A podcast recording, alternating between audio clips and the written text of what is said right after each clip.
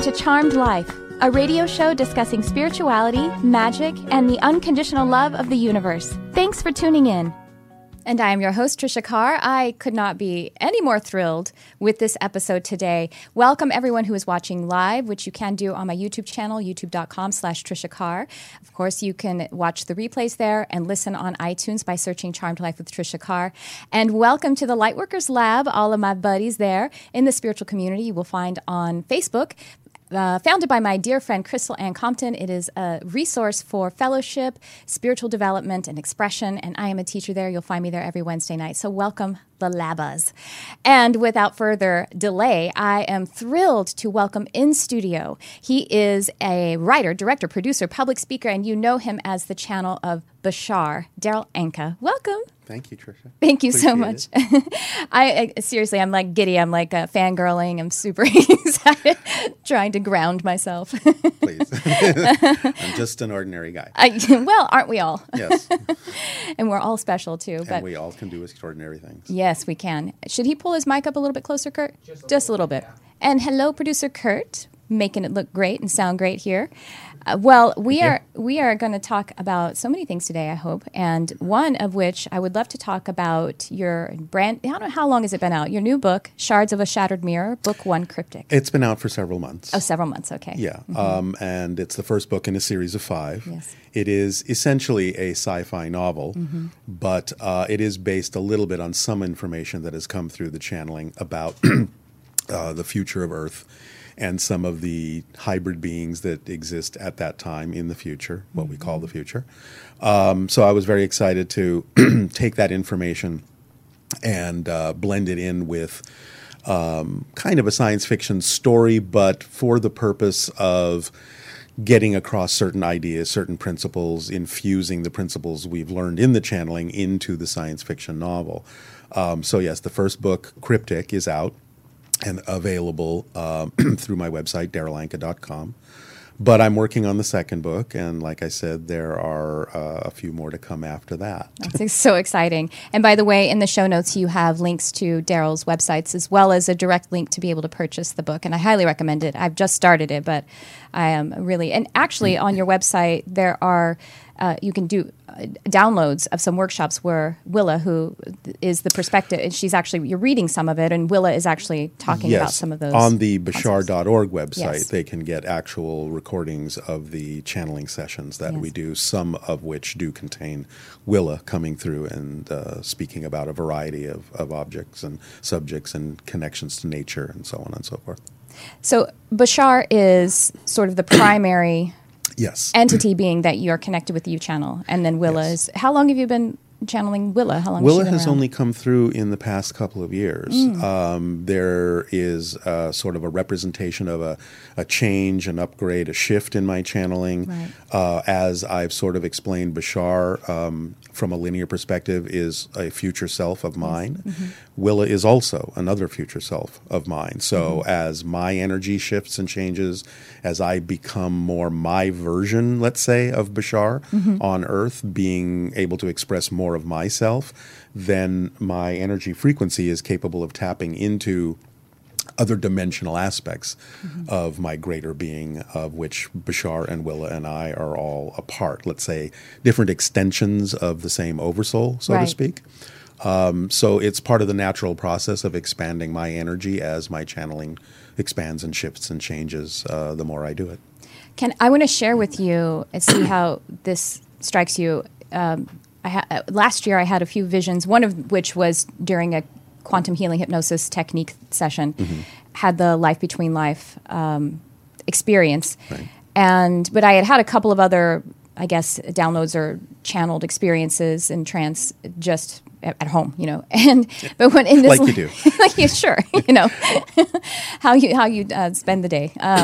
But on and during my QHHT session in my life between life, it's basically at a council, kind of, I guess, what we kind of refer to as maybe the soul group, soul family. Right. And we were working together to compose my multidimensional consciousness, which I was the head.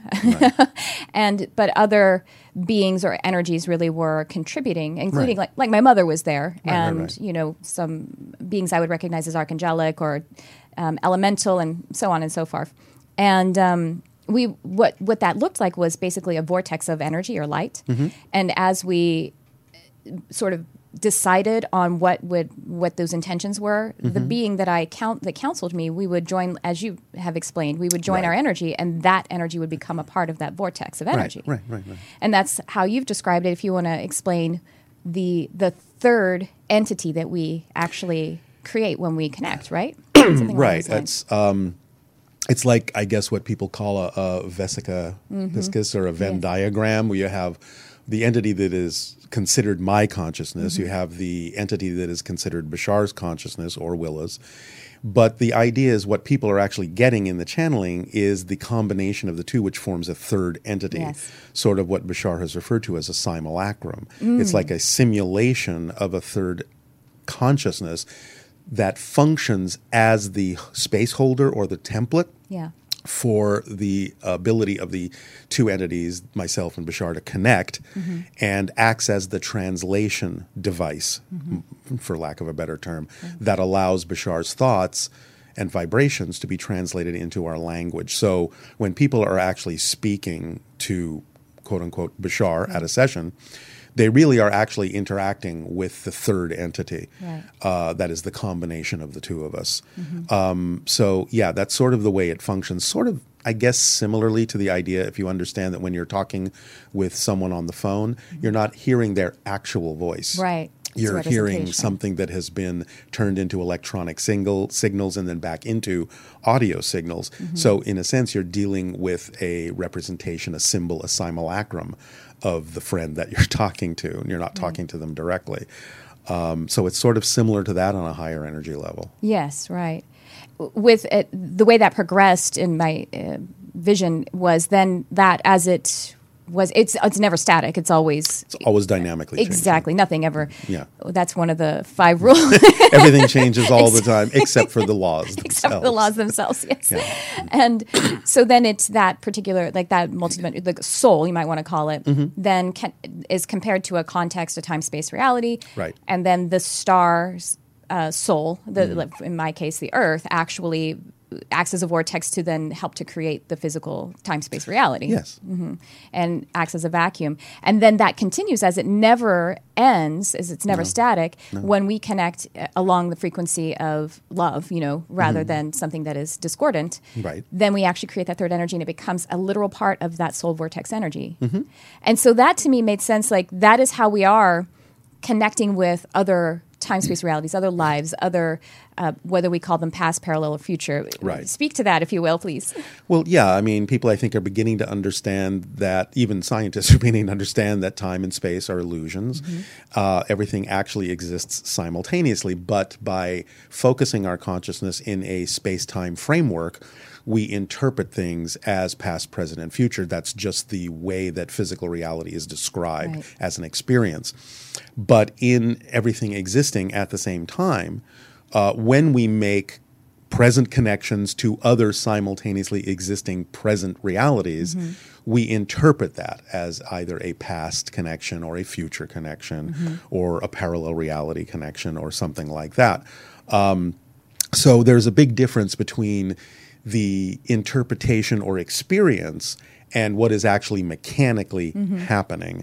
And that's one of the things that I'm sort of working to clarify. I'm in the process of writing another book called One, The Unified Theory of Metaphysics, which, like the idea of the theory of physics, seeks to create a framework against which you can measure or compare all different kinds of metaphysical concepts, mm-hmm. so that if the definition we have today of the concept doesn't quite fit the framework, it helps you to understand not only the connections between all the different metaphysical experiences or phenomena, but it also helps to clarify what part of the definition is outdated right. and what part is actually a description of the mechanism yes. involved. So let's say, for example, the concept of telepathy. The standard experiential definition of telepathy is that you're reading someone else's mind. The understanding is that it's all about resonance and vibration and frequency.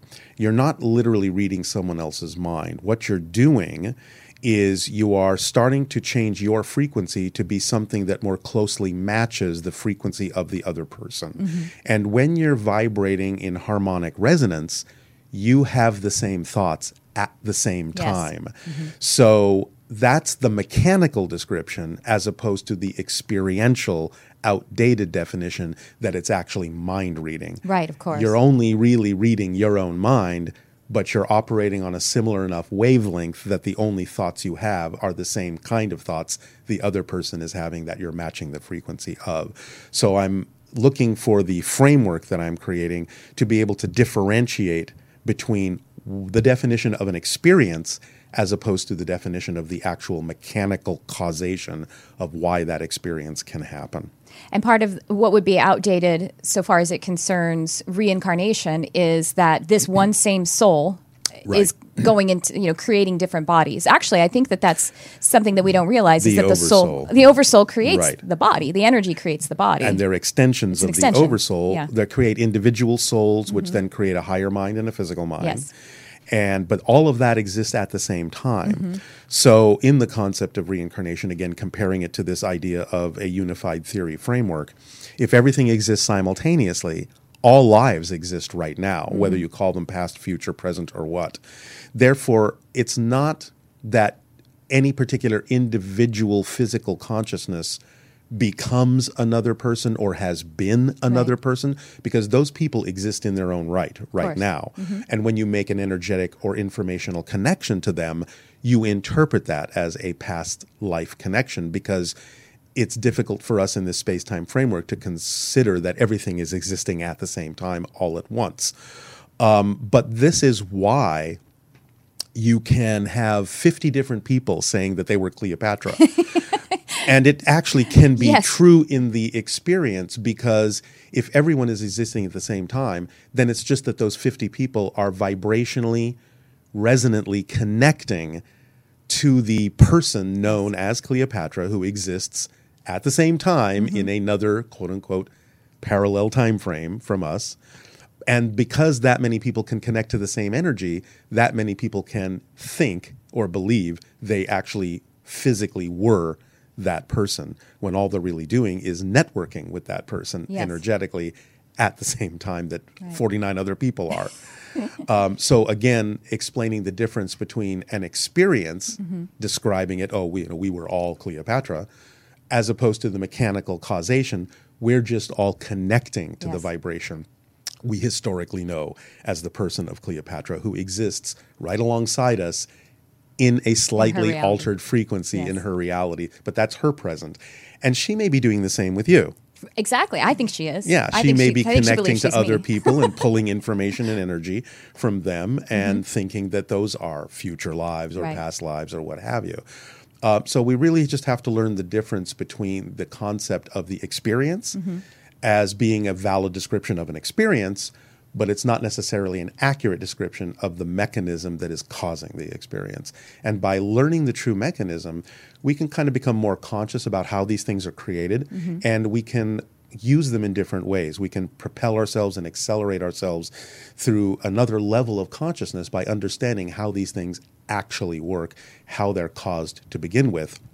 Let go of outdated, old-fashioned, medieval definitions that sort of keep us in the dark ages with these things. Keep us physically obsessed even. Exactly. Yeah. And then learn that the actual causation frees us to understand how reality works. And by really understanding how reality works, then creating the lives we really prefer to create more consciously, more clearly, rather than getting stuck in these old-fashioned definitions that kind of keep us in these old-fashioned ruts and cycles of thinking. And it all speaks to what quantum physics recognizes as quantum entanglement. And that's something that really helped me when I was developing my facility to telepathically connect, especially with animals and nature. Right. you know, I mean, I know that there are physicists who kind of bristle when somebody makes a connection between physics and metaphysics, but I do believe there is an overlap. Of course. In some senses, I would call metaphysics physics without the math. But I do think that physicists in time will be able to start generating real formulas, real mathematics that describe all of this. I agree. And they'll see that there is much more of an overlap than most people think. Mm-hmm. And, you know, it's okay what they believe right now. That's fine. It's part of the process. It's part of the evolution. But yes, entanglement, I think, has a lot to do with another way of looking at the fact that we're all different aspects of the same thing, which, you know, in reality is kind of what the physicists are looking for anyway. Yeah. Unified theory. Everything is an expression of one single thing. And the framework for the unified theory of metaphysics operates in the same way. Yeah. All metaphysical phenomena are expressions of one single principle. And I'm attempting in that framework to break down those principles, show what the structure is, so that those metaphysical phenomena can be compared against it. And you can sort of separate the wheat from the chaff and understand what the core causation is of all of these different experiences that people have been having for thousands of years that never really get explained as to what the cause really is behind them. So it's like when people come along, like debunkers and people like that, you know, and I mean, open-minded skepticism is fine. Of course. But, you know, when you have somebody who's got their mind made up and they're simply sort of cynically looking at something and dismissing it out of hand, you get into the situation where you have someone saying, well, let's test the idea of psychic functioning, for example. Right. But what they're going off of, and this is kind of the irony, is, you know, they're calling people who tout psychic functioning as being very gullible. But in fact, the debunkers are actually the gullible ones because they're believing in the myth definition of what psychic functioning is as being the real definition. And of course, they can easily disprove the mythical definition because the mythical definition is not an accurate description of how psychic functioning works. So when they dismiss the mythical definition, they think they have proven that psychic functioning doesn't exist. All they've done is dispel the myth. Right. Baby with the bathwater. Exactly. Yeah. So by having a deeper understanding of the causation, then you can actually start seeing experimentally situations and circumstances that actually demonstrate psychic functioning in the way it actually mechanically happens with a true understanding of the cause. And that's, I think, another reason why it's so important to provide the true mechanical understanding is then it creates a it creates less ability to debunk the thing because you're dealing with the actual cause and not the mythological definition. And not a lens of beliefs that because your beliefs change reality or allows reality. Exactly. I think it was David Wilcock I heard recently say that if you have a skeptic present, that it will change physical reality, which is evident. I think it can. In your and UFO in fact, sighting. Yes, exactly. And in fact, you can actually have two concurrent realities going on simultaneously: the one that the skeptic is experiencing and the one that the believer is experiencing.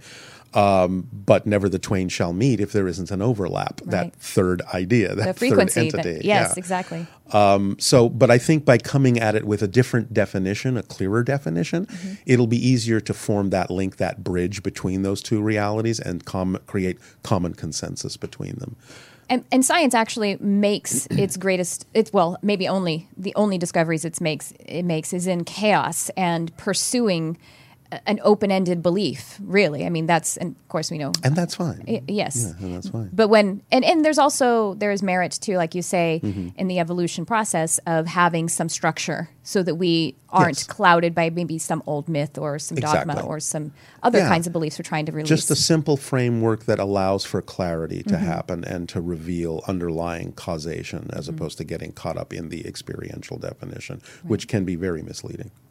I think that as you're saying, you know, so far as really needing things to be linear, my soul was Cleopatra, and you know, in this line, and you know that it actually, if we're able to understand the experience more definitively, there's something about being attached to that makes it feel like it's more real because we're needing it to be the kind of real inside this time-space reality or this limit. And that's fine as what Bashar calls a permission slip, which is basically any object, any belief, any ritual, any technique, and any tool that allows you to give yourself permission to be more of yourself. Mm-hmm. Because what you're doing is you're using the tool to supersede your belief system. Yeah. And expand your belief system. And that's fine. But knowing that you're doing that is okay too. Mm-hmm. So you can use the permission slip at the same time knowing that it is just a permission slip. Right. Because ultimately what that leads to is the understanding that you are the primary permission slip. Because it's not so much the object or the belief that's making the change within you. You're deciding to make the change. Mm-hmm. And ultimately you realize you are the ultimate permission slip. Mm-hmm. And therefore you start needing the other symbolic permission slips, the rituals, the tools, the techniques, the objects, the beliefs, less and less and less. Mm-hmm. And you can just change in more instantly in the way that you wish to by knowing that you've always had that power anyway. And it's not really the power of the object, even though you're using the object as a reflection to give yourself permission to make it somehow easier to do that in your beliefs. I always talk about with my students, a tool is great, but a tool needs to remain a tool. Once we give our sovereignty to the tool, then it becomes the master, and it actually doesn't work anymore. No, not really. Not really. Maybe in some kind of illusion, but it starts, but that can create suffering because you're now not really connecting with the truth. Right. It's kind of the paradox that Bashar often talks about in the channelings where he's saying we need to understand how to use the power of the illusion instead of falling under the illusion of power. Oh, yeah. Red letter. Yeah. I've got to write that one down. I have a few Bashar quotes here. Sure. That's a really great one. That's one of my favorites. That is fantastic. Yeah. And so let's talk again about the 5 stages of mastery as outlined in the Shards book. In the Shards book and the upcoming ones, I imagine. The first one, this one is about the first level of mastery, cryptic. Cryptic. Yes. Correct. Yeah. The 5 levels of mastery as Willa has described them is a technique that goes through these 5 stages, the first one being cryptic, the second nocturnal, the third shapeshifter, the fourth sage, and the last one called wraith. Mm-hmm. And the basic idea is that cryptic, the first level, is about forming or realizing your connections to nature, grounding yourself with the communication as an aspect of nature, because many humans think of themselves as being in nature, but they don't think of themselves as actually being nature, because we are an expression of physical reality, nature. So it's really grounding yourself in that connection, in that relationship with the rest of nature, which allows you more communication with other aspects of nature, trees, elementals, flowers, rocks, sky, earth, all of that, really digging deeply into that. And the importance of that being the first stage is the other stages involve much higher frequencies and other dimensional awareness. So the first stage of cryptic is designed not only to connect you to nature just to get more understanding of your own nature, but to really actually anchor you and ground you in such a way that you, when you start exploring the higher levels, you don't become unlinked to nature. You don't become ungrounded. And so the first step leads to the second, which is the nocturnal. The nocturnal stage is about starting to connect into your other multidimensional selves, the parallel realities, the other kinds of versions of you that might exist in these other realities simultaneously, and starting to download information from them and use it in a more conscious way, recognizing all those linkages in an energetic, higher dimensional way. The next stage, shapeshifter, is actually about having such a command over linking with those parallel realities that you can actually start to physically express those other versions of yourself in this reality to a degree where other people can perceive them. So the idea of shapeshifting is not so much that you're physically altering your molecules into a different shape. It's that you're taking on the persona and the physical symbolism and representation of another version of you in a parallel reality more strongly than the version you've been presenting here. So you're actually presenting another parallel version of you. And sometimes they can look like you, but sometimes they don't have to look like you at all.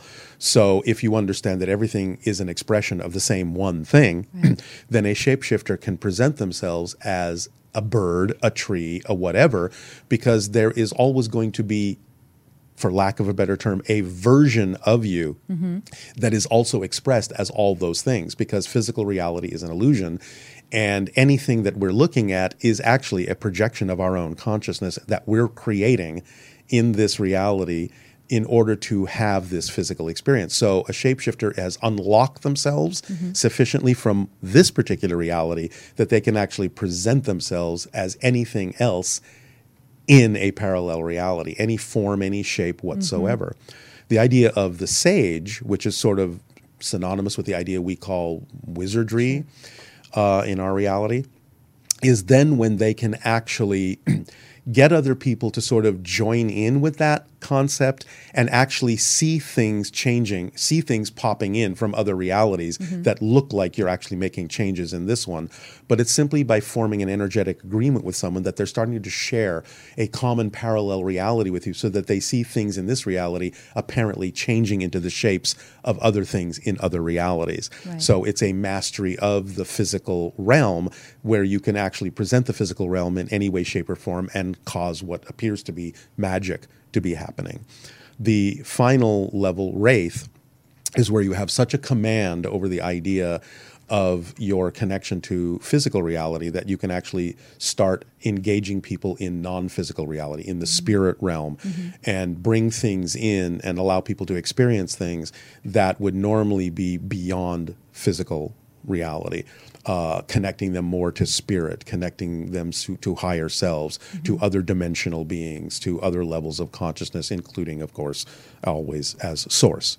Those are basically the five levels of mastery that Willa, Hillacrising herself as a future hybrid on Earth, is going through or has gone through or will go through, however you want to look at the relationship that you have with the concept of past, present, and future. That's a basic description. Is Willa, so in book one, it's about Willa being at the level of mastery of Cryptic? About learning to start that level of Cryptic. And book two continues that and takes her into the level of Nocturnal. Okay. And in the book, the science fiction aspect of it is that she has to, you know, just for the sake of creating an exciting story that we're familiar with as science fiction stories, she learns that she has, which is actually a true part of her, she has a particular genetic structure that allows her to master these things much more quickly than normal. And it becomes sort of, people have to start relying on her to master these things more powerfully than anyone normally would because there is a threat to the earth that she has to be responsible primarily for staving off. And this involves, like, you know, another reality, another species, another alien species that has their own agenda about what they want to do with the galaxy. That's, in a sense, the fictional part of it. It's not fictional in the ultimate sense because there are realities like that, but I'm combining different realities for the purpose of telling what passes for us an exciting, adventurous, action-packed story.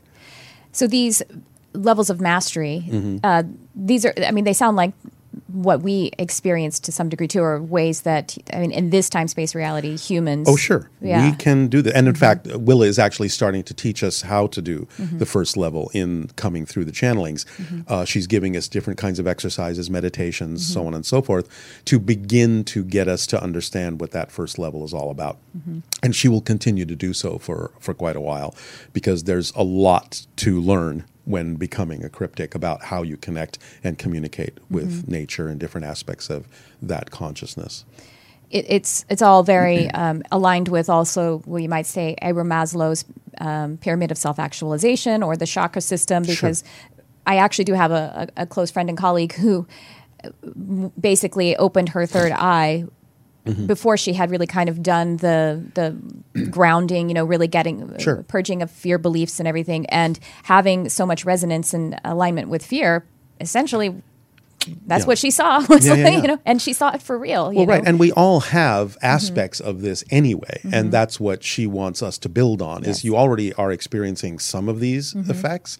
So let's put them together in a coordinated form where you can really master all of them and see all the interconnections there and move on to higher and higher versions of this idea of mastering yourself, basically. I mean, it all really comes down to the very ancient understanding of know thyself more deeply, and as you go farther and farther in, you also go farther and farther out.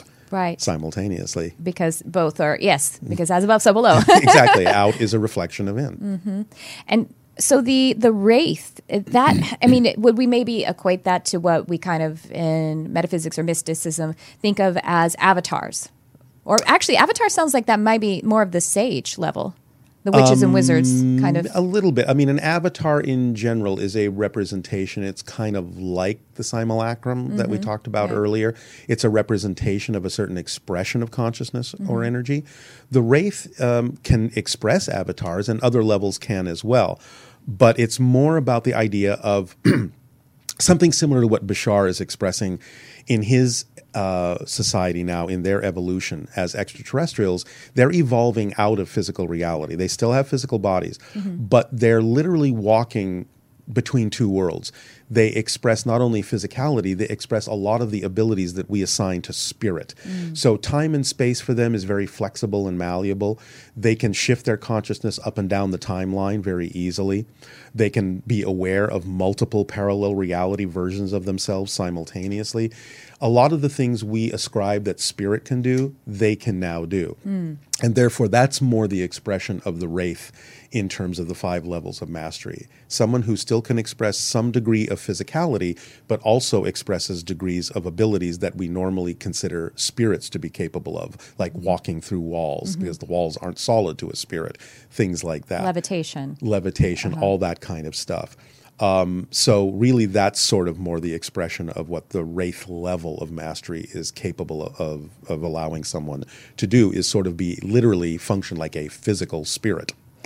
And this is reminding me also of what we understand about Atlantis, Lemuria, having those societies having had this kind of ability or at least something close to something like it. At mm-hmm. their height, yeah, which I guess then they later lost. Mm-hmm. But yeah, it's the whole idea of attempting to sort of regain that knowledge that's been lost. In many ways, Bashar has actually compared America to a resurgence of Atlantis, so that we're sort of trying again to see if we can get it right this time. How are we doing? I don't know.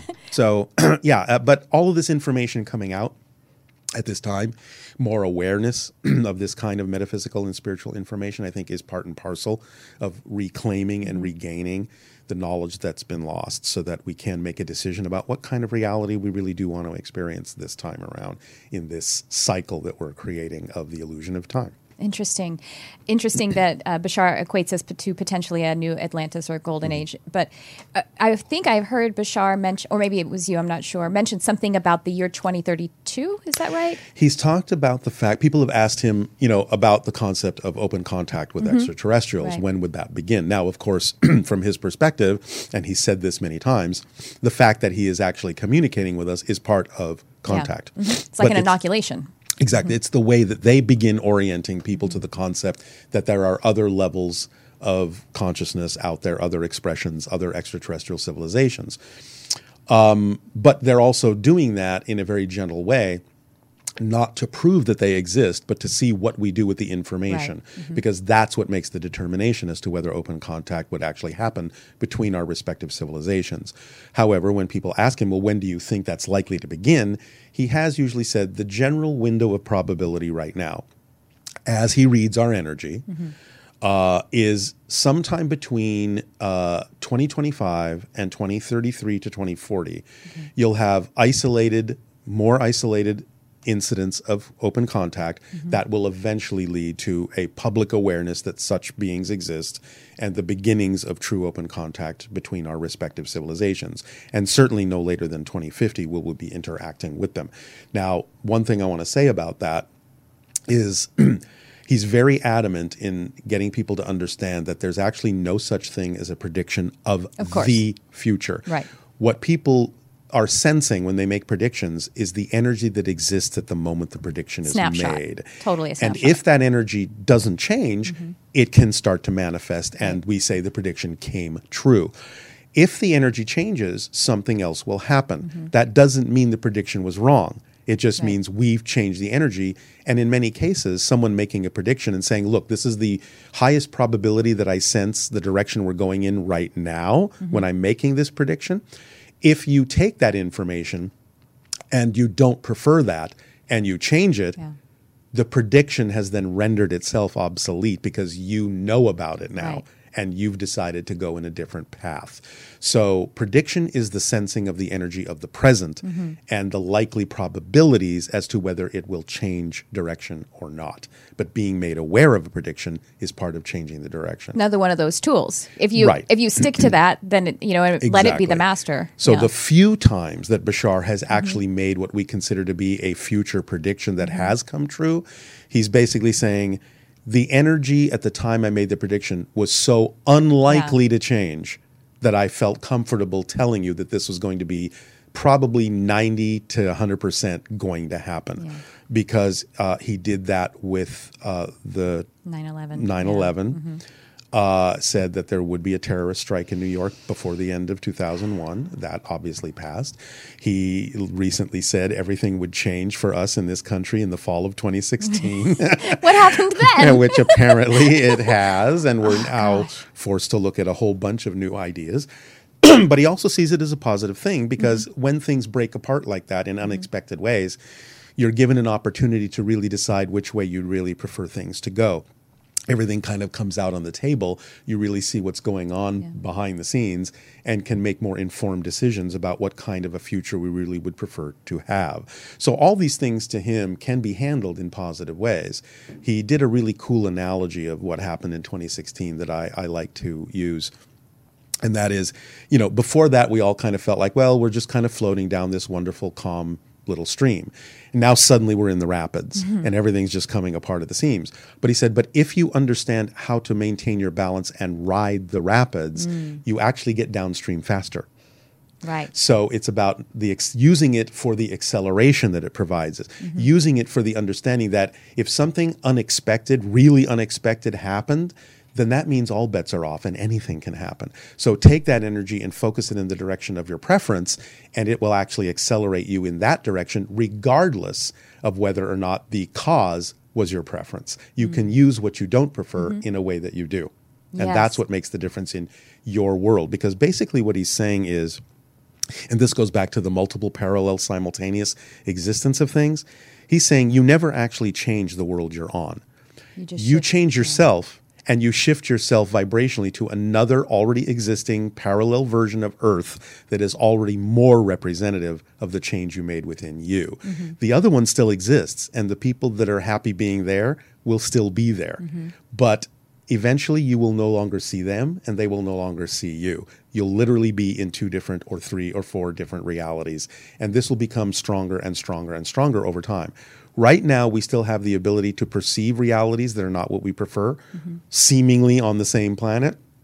But in time, that will become farther and farther and farther more apart, more distinctly as a different vibration of a different parallel reality. And eventually, in time, we will only see those that are at least to some degree on a similar vibrational compatible wavelength to what we've chosen.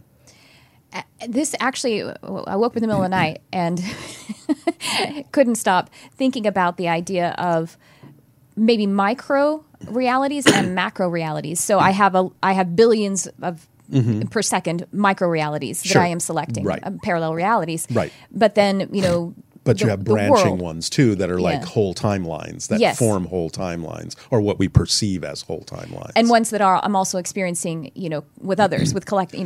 Because you're all agreeing to, you're all on a similar wavelength, right? But are there like, if we say something like the potential future of the Earth or something, are there maybe fewer macro realities where the collective is experiencing something, or is it still just infinite and there are just like, all these parallel realities. In general, it might as well be infinite, but there probably is some finite aspects to it because what's relevant for an Earth reality might be relatively finite. Otherwise, if you go beyond that, it's probably not what we would consider to be a typical Earth reality anymore. It might be something else, another planet altogether. Right. So it's finite in a certain sense, within a certain relevant framework. Beyond that, though, there's an infinite number of expressions of that. We just wouldn't consider them to be the same reality anymore, the way we look at reality. I want to not totally shift gears, but I want to ask you, we have a few minutes left, but there's a few things I want to ask you. One is, when I was at a workshop Bashar's. Mm-hmm. And I can't remember if it was me or someone else asked. That's okay. See, the blending is happening. Yeah, exactly. I don't know. Doesn't really matter. It was that third yes, exactly. entity that we created about oversouls and mm-hmm. if there is like approximately how many oversouls there are at this particular time. It does shift. It's dynamically shifting. But Bashar has said that the 7 billion individual mm-hmm. people on the earth are roughly representative of somewhere between 300,000 to 500,000 oversouls. Okay. And so there are many, many extensions of the same oversoul that form different people. Right.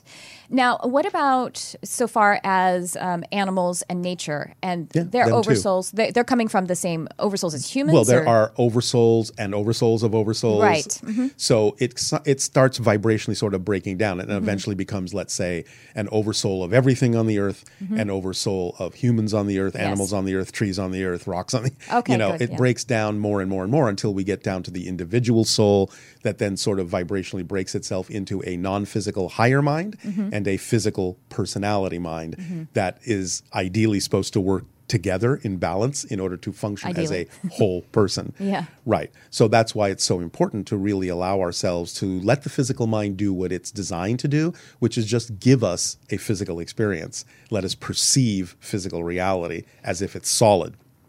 It's not really the job of the physical mind to figure out how things mm-hmm. are going to happen. Mm-hmm. That's the job of the higher mind, because the higher mind is like standing on a mountaintop. Mm-hmm. The physical mind is the person down in the valley and can't see around the corner. Mm-hmm. But the higher mind can. So if you allow the higher mind to say, look, you need to really go left here, you really need to go right. Mm-hmm. If you ignore the higher mind, you wind up falling into holes. But if you balance with it, listen to it, and respond to it properly, it will actually guide you because that's its function. That's why we create the higher mind and the physical mind, so that the physical mind isn't left alone in physical reality to wander aimlessly. The higher mind can guide you.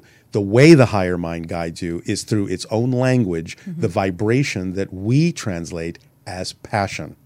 That's its language. Mm-hmm. So when something contains a lot of passion, excitement, love, creativity, that's actually a communication from the higher mind saying, this is you. Go in this direction. This is your truth. This mm-hmm. is your alignment. When we ignore it, we're ignoring the communication of the higher mind. Yes, we mm-hmm. fall into suffering. We fall into pain. We fall into disharmony. But if we respond to it by acting, mm-hmm. action, physical action is the language of physical reality. Then we make the connection. By actually responding and acting on the passion to the best of our ability with no insistence on the outcome, because mm-hmm. we don't know what the best outcome is as mm-hmm. physical beings. But if we do that, we are actually responding to the higher mind's communication saying, yes, I hear you, and I will follow the guidance. Because you're actually giving that guidance to yourself. Mm-hmm. The higher mind is still you. It's just that you have to learn to pay attention to that as part of your consciousness mm-hmm. and not think that the physical mind is the end-all, be-all and knows everything. Right. That's where the negative ego comes in and starts thinking that it controls everything, mm-hmm. which it doesn't. It's really just like the diving mask. When you go diving, you want to see clearly under the water, you put a diving mask on. That's the job of the physical mind, of the ego structure, just to see clearly in physical reality. Mm-hmm. Without it, things would be fuzzy. But the diving mask doesn't tell you where to go. Mm-hmm. It just gets you to see clearly where you decide to go. Yes, right, right. So the higher mind can help you decide where to go. The physical mind is just there to help you have that experience as clearly as possible when you get there. As a physical being, which is, again, why the level of mastery of Cryptic is so important, because you have to identify to the choice of the higher mind or the soul to become physical, to experience physicality. Yeah. I actually, when I was 20 years old, this friend or colleague, she was talking about having her experience doing mushrooms. Mm-hmm. And she was saying, these colors. And I was like, yeah, that's cool. I could get into colors. I'd never done any. Yeah. I don't even remember if I had done any. The only drug I've ever done is marijuana, which I can't do at all anymore because it opens up. Yeah, exactly. It opens me up too much. Yeah. And she was saying, yeah. And then I went to the refrigerator to get water. And there were fairies and gnomes. And I said, hold on. Elementals. I know, but that was a long time ago. I didn't believe it. I said, no. I'm trying to not see fairies and gnomes right now. I'm white-knuckling 3D, and it turned out to be absolutely true. Sure, yeah, okay. I was trying to, because I needed to be, I really felt that I would basically float off into... Well, that is why the grounding is important. It was in my grounding phase, apparently. Exactly. It's kind of like you have to forget who you are to remember who you are from another point of view. Yes. That's is clear. Basically the process of physical reality. Yeah. Because without that, you don't really discover something new. You don't discover a different perspective, a different angle of your journey. But by the process of apparently forgetting, then you are starting with a clean slate and you can look at things from very fresh perspectives. That's why we do physical reality. How much time do we have, Producer Kurt? We have 6 minutes. Oh, good. Okay. So I wanted to ask you, if it's all right, a couple of things. I wanted to ask about the importance of, Bashar has spoken to, or if you have a perspective of the importance of the whole people having the disclosure concern, like that there has been and there is a lot of contact and that has been happening, and that the government is hiding it, and that disclosing that contact is actually going to help us to set, the stage. I know. I it's hard to say whether the certain aspects of the government will be willing to do that or not. I think there are people working from the inside who do want that to happen. Obviously, there are people working from the outside of that want that to happen. And, of course, it is an important moment in our history that disclosure does happen. But the idea is really it's happening already, and it's happening in a way that our society can possibly handle a little bit more easily, because if you really stop and think about it, when you bring up the subject of UFOs to a lot of people who never talk about such things, when they start to feel comfortable, you'll find that in a lot of cases they'll go, oh, I had a sighting, oh, I saw this, oh, right? This happened to me or that happened to me. They just don't talk about it. So I call that kind of the biggest secret that everyone already knows. I think when we get to the point of disclosure, it'll kind of be like, hey, we're just at that point where we've crossed a threshold and tipped the scales to where all the people that already know what's going on finally admit that it's going on. And that will really sort of accelerate the idea of the public going, well, you know what? Yeah, we all knew this already anyway. And therefore, it's not going to be such a shock to the system.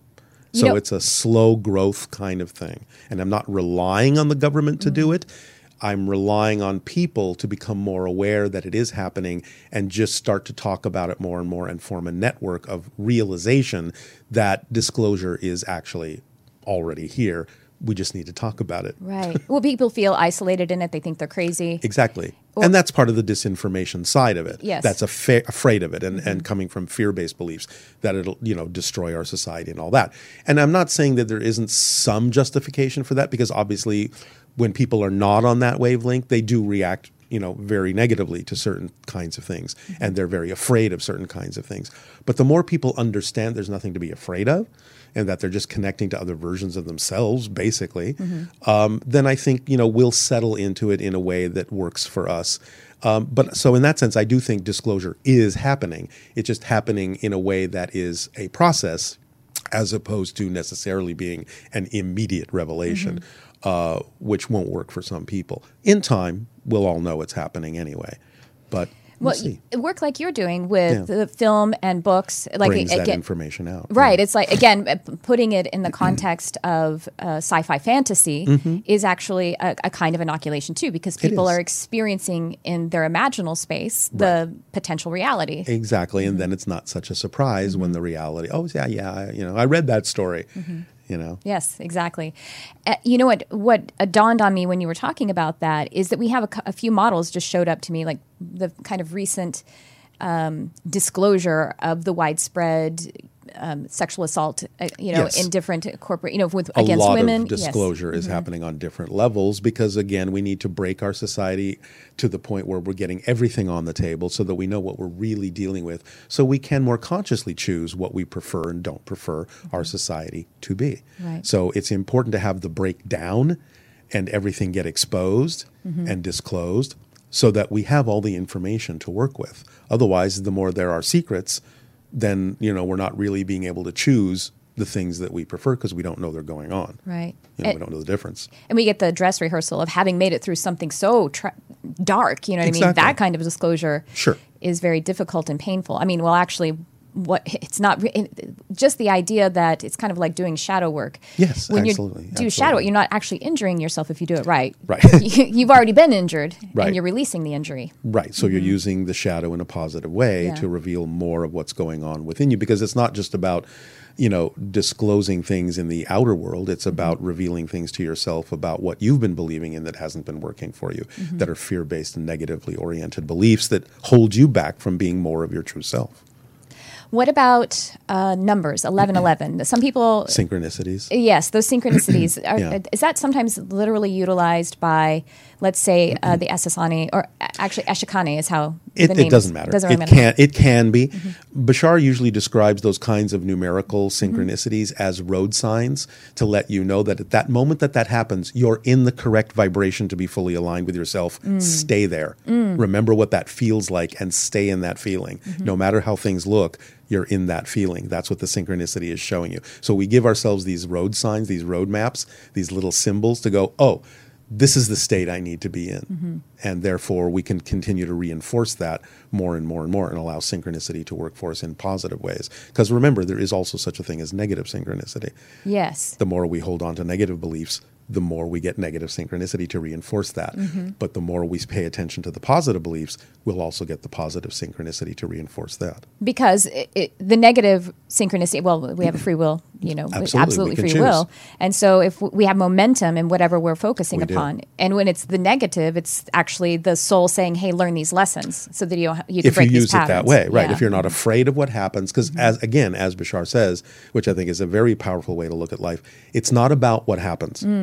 It's about what you do with what happens. That's what matters. My guides once told me, it doesn't matter what decision you make. It matters who you are when you make the decision. Meaning, same idea, what state you're in. Love, love or fear. Yeah, so even if something manifests that you, let's say, neutrally, objectively, with no emotional charge, don't prefer, if you use it in the way you do prefer, you'll get the benefit from it. Because if something happens and manifests that you don't prefer, there must still be a reason that it did.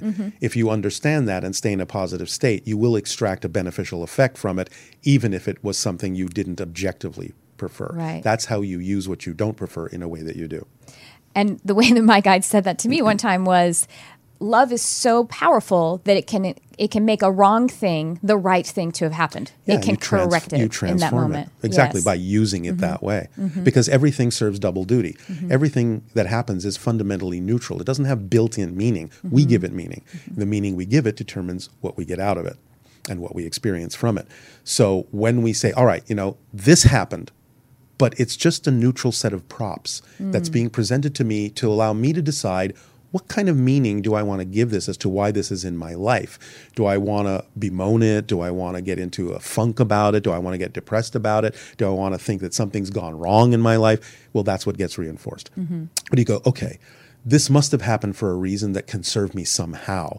And just starting from there will allow you to remain in a positive state and extract a beneficial effect from why that showed up. You start to learn new perspectives. You start to see the bigger picture. You start to understand how everything can serve you if you use it that way, like you said. And that's really the big lesson. It's not what happens, it's what you do with what happens that makes the difference in your reality. So nothing is unredeemable. No time. Nothing is unredeemable, no. And I remember, this will be the last thing that we're probably over time, but I remember Bashar describing anxiety and excitement, the energy beneath it, the neutral energy, is exactly the same. It's just the filter. It's just the filter. It's anxiety when you filter it through negative fear-based beliefs. It's excitement when you filter it through positive beliefs. And so tell everyone the instruction manual again. The instruction manual starts out by following your passion to the best you can with no insistence or assumption of what the outcome is supposed to look like. That activates the toolkit.